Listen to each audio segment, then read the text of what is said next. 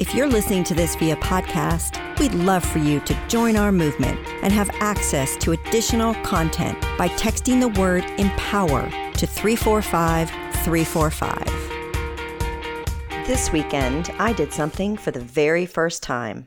I got a chemical peel. Now, my first thought goes straight to that Sex in the City episode when Samantha ends up with a face not unlike an heirloom tomato.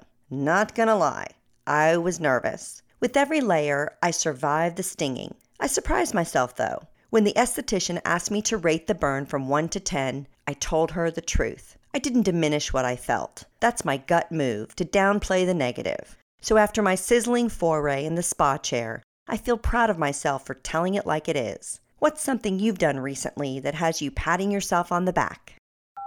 One of my friends said she wanted to go to the gym, and my older friend replied, Oh, you don't need to go yet. Just wait a decade and you'll be forced to. Age is fickle. It's a privilege, but it's also hard to let go of who we once were. While my face is literally peeling off, women of all ages are launching new businesses at any stage. In fact, 52% of women in business are over 50 years old. Back in 2009, Lisa Swengross was your regular working woman. She was 37 with two kids, had made quite the career as a financial analyst, and was a trained accountant and auditor. Then she was diagnosed with a brain tumor and given six months to live. Lisa changed everything about her life after that. She legally changed her name to Indie Lee as a way to rebrand herself as Independent Lisa. Indie Lee quit her job, which had become difficult as her vision suffered due to the tumor. She dived into the organic food movement and sold her jewelry to fund an idea she had for a skincare line. Doctors had explained to her that the tumor was not cancerous, but stemmed from her environment. Yeah, kind of surprising, right? That's what spurred her to reevaluate her beauty routine, tossing traditional perfumes and anti aging creams. Indie Lee underwent surgery and has been healthy ever since. Now, Indie Lee has become a full fledged skincare line.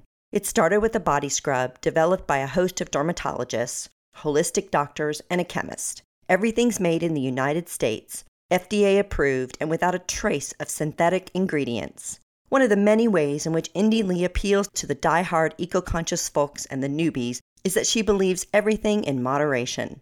For instance, she says if she wants to put on her new Chanel lipstick, she will. Healthy for you skincare matters, and not stressing out about it all matters too. Someone anonymous said, Surround yourself with people who force you to level up. Thanks for listening. And since there is never enough role model content, we've got you covered with our See It to Be It podcast airing every Thursday. We sit down with some of the most authentic and inspirational leaders who are committed to helping you on your path to success. Check us out on your favorite streaming service. And in the meantime, we'd love to hear from you. Reach out on Insta, Facebook, Twitter, and LinkedIn at On the Dot Woman. Your voice matters.